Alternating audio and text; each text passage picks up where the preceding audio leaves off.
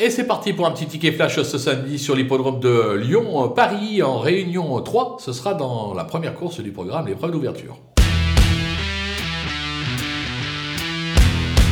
Dans cette épreuve, je vais tenter un petit coup de poker avec euh, le numéro 6, euh, Ipsala, euh, qui m'a, on va pas se le cacher, franchement déçu depuis ses débuts en compétition. Maintenant, j'ai la sensation qu'elle est perfectible, qu'elle apprend petit à petit son métier. La course n'a rien d'extraordinaire, qu'elle ne comporte pas d'épouvantail.